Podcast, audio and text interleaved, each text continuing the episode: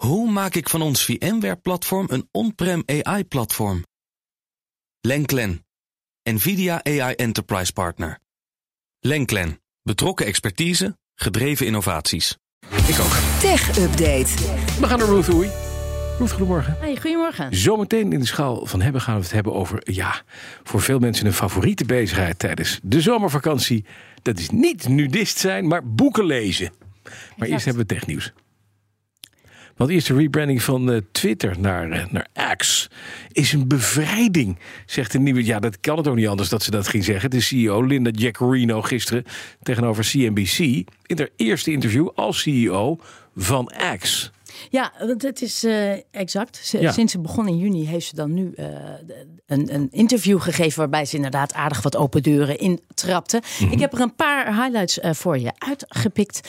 allereerst gaf ze aan dat de rebranding van Twitter naar X niet een spontane ingeving is geweest van Musk, maar hij broedde volgens Jaccarino hier al op sinds hij eind vorig jaar Twitter kocht. Nou, ze noemt die volledige rebranding echt een, nou ja, zoals je al zei, een bevrijding en moet men een nieuwe kijk op het platform geven. Nou ja, die nieuwe kijk, dat kan X wel gebruiken om adverteerders en gebruikers weer voor zich te winnen. -hmm.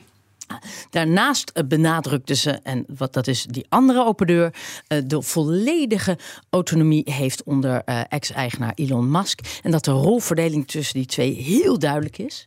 Uh, nou ja, dat deed ze natuurlijk omdat daarover wordt getwijfeld. Zij voegde toe dat adverteerders zich op hun gemak zouden moeten voelen bij een terugkeer naar het platform. Want zo zegt zij, Elon werkt aan het versnellen van de rebrand en werkt aan de toekomst.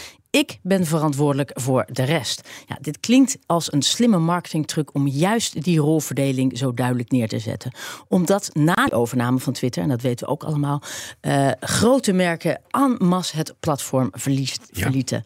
Nou, geeft, geeft zij aan gisteren dat door haar betrokkenheid bij ex grote namen als Coca-Cola en Visa weer terug zijn van weg geweest. En zegt dat merken nu beschermd zijn tegen het risico om naast mogelijke giftige inhoud te staan. Dat lijkt mij een garantie die ze niet kan geven. Maar dit terzijde, in ieder geval, het is zo, ze mag wel dus een beetje zelf bepalen. Iedereen baalde van Musk, dat blijkt daar. Die grote merken gingen weg en nu zit zij en ze komen weer terug. Ja, en, en, daarom geven ze heel erg de verantwoordelijkheid, leggen ze bij haar neer. Precies. Zo van, hè? Jij bent jij tenminste geen Musk.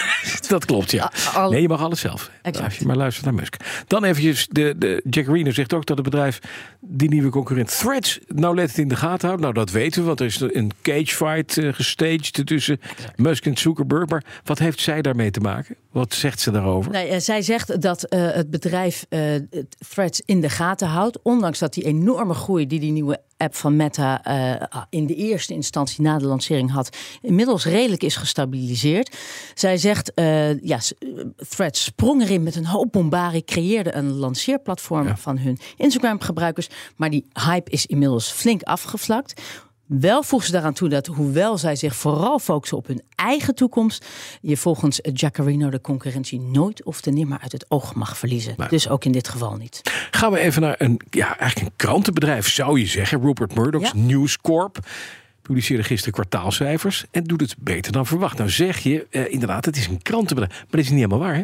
Nou, nee, want uh, het, natuurlijk halen ze nog steeds heel veel winst ook wel uit die kranten. Maar het Medium Imperium, dat onder andere eigenaar is van de Sunday Times, nou, je zei het al, Wall Street Journal, zegt dat, dat de betere verwachtingen van de cijfers uh, komt door kostenbesparingen. En sprak, besprak ook hoe de generatieve uh, AI-resultaten bijdraagt aan de extra inkomsten. Okay. En dus die gunstige cijfers. Mhm. Mm -hmm. En het is dus voor het eerst dat de digitale omzet meer dan de helft van de totale omzet uh, heeft gegenereerd. Zo. Uh, voor, van het afgelopen jaar, voor ja. het volledige jaar. Dus digitale kranten, die de doen digitale het heel kranten, goed. Ja, ja, onder andere de digitale kranten, alle mm -hmm. online varianten. En doet het dus beter dan de nou ja, wat je al zei, de gewone krantenverkoop. Ja. Ja. Uh, nou ja, daarnaast uh, zal AI ook een steeds grotere rol uh, spelen in media. Dat is niet nieuw. Persbureau Associated Press, AP, deed had al eerder een deel van het bedrijf van zijn archief met nieuwsverhalen een deal gesloten met ChatGPT-eigenaar OpenAI. Uh, om het gebruik van generatieve kunstmatige intelligentie in nieuws te onderzoeken. En ook News Corp is daar nu mee bezig. En die is druk bezig om de waarde vast te stellen van alle data die zij hebben. Uh, voor ook ChatGPT. Mm daar kunnen ze dan weer een heel leuk prijskaartje Ja. aan hangen voor AI. Het is wel slim. En je kan dus inderdaad de krant al lezen digitaal, straks AI. Maar over kranten lezen op schermpjes. De schaal van hebben. Ja, want jij hebt bij je een heel mooi plat e-readertje. Wel een grote e-reader. Nou, het is wel een me- enorm ding, zeg. Exact. Eh, nou ja, de e-reader aan zich is natuurlijk niet nieuw. En zeker zo tijdens de zomervakantie gaat iedereen aan de e-reader. Eh, ik heb me op het strand vermaakt met de nieuwe Kobo Ellipsa 2e. Mhm. nou, het was mijn eerste keer met een e-reader. Eh, ik ben erg van de ouderwetse boeken. Ja. Dus het scheelde sowieso qua bagage. Ja, maar weet je wat? Even, even terzijde Ja. voordat je verder. Weet je wat zo lekker is van een boek lezen in de vakantie? Als je hem dan maanden later uit de kast haalt, ruikt hij nog naar zonnebrand en ben je weer terug in je, in je zomervakantie. Ken je dat? Ja, ja, ja. maar- Vind ik heerlijk. Heb je met e-readers niet, maar oké. Nou, nou ja, Ja. exact. Het, het is wel makkelijker. Het is makkelijker. Ehm, maar eh, wat, ze- hè, wat, wat jij al eh, zei, Michiel. Ja. Het eh, formaat van deze e-reader die valt op. Zeker als je het vergelijkt met de normale e-reader of een Kindle. Ja. Eh, vandaar ook dat mijn gezicht net iets minder bruin is geworden dan de rest van mijn lichaam. Ehm, maar hij is groter, maar nog steeds heel licht. En ondanks die grootte viel het me op dat, hij, ja, dat ik hem goed stevig vast kon houden. Mhm. Goede anti-sliplaag. Eh, dat is handig met glibberige handen door de zonnebrandcrème. En hoe zwaar is hij? Want zo'n grote, die Kindles, die, Ja. die oude, die waren zwaarder dan een boek. Even kijken. Ja. Ja, want eigenlijk, als je het Hey. zo ziet, dan is het net alsof je een iPad eh, doorgeeft. Ja. Dat is helemaal niet lekker om dat urenlang in je handen vast te houden. Maar dit, Dit is lekker. Ja. Er, zit ook, er zit een rand ook onder, hè, wat veel e-readers hebben. Gewoon een randje, waardoor je hem met je duimen kan vasthouden en toch het hele scherm ziet. Ehm, maar het is, je kan hem ook kantelen en dan kantelt hij meteen mee. Kan je hem zo vasthouden. Hij weegt niet zo gek veel. Nee, dat viel me ook op. Dus hij is wel groot, maar Ja. qua gewicht hetzelfde. Oké, oké, oké. Ga verder. Nou ja, en- dat ik je in- interrupeer. Ja, nee, nee, dat mag altijd. Ja. Jij zeker. Nee, net als de andere eh, eh, e-readers en ook die van Kobo eh, zijn de extra handigheidjes heel leuk. Als je op een woord gaat staan, kan je direct de betekenis opzoeken. Je kan aantekeningen maken en hij onthoudt waar je bent gebleven. Nou ja, en het is ook allemaal vrij eenvoudig toe te passen. Zeker omdat ik een beginnenlink ben wat betreft de e-readers. Maar zoals jij ook al zei, het lijkt wel meer op een iPad dan op een e-reader. Ja. En eh, niet alleen qua formaat, maar ook qua mogelijkheden heeft het heel veel weg van een iPad. En dan komen we op gelijk op een belangrijke en unieke nieuwe toevoeging aan deze nieuwe e-book. Je kan documenten importeren. eh, Ja, eh, bijvoorbeeld werkdocumenten en notities maken. Wat weer heel handig is als je bijvoorbeeld voor werk wat wil lezen. oké. Notities maken gaat sowieso heel makkelijk. Goed formaat pen zit erbij, viel mij op. Ja. Maar dat past dan ook weer goed bij de uit de kluiten gewassen e-reader. En dan een toevoeging ik heel erg kon waarderen. Je kan met deze e-reader audioboeken afluisteren. Aha. En dat vond ik dus wel heel eh, relaxed eh, tussen de zandkorrels Ja, door. want inderdaad, als je denkt van ik ben even klaar met lezen, dan Ja. laat maar voorlezen. oogjes dicht, oortjes Ja, in. lekker hoor. heerlijk. Exact. Ja.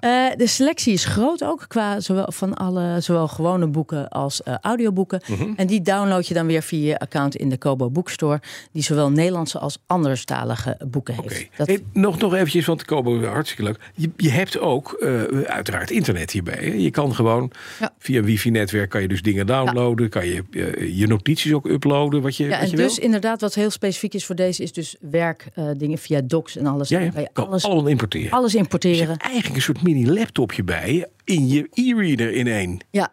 Ja, ze noemen het zelf ook een beetje, inderdaad, ze vergelijken het zelf ook met die iPad. Het is, maar het is een beetje een iPad. Waar het niet dat hij nog steeds zo'n zwart-wit scherm heeft. Ja.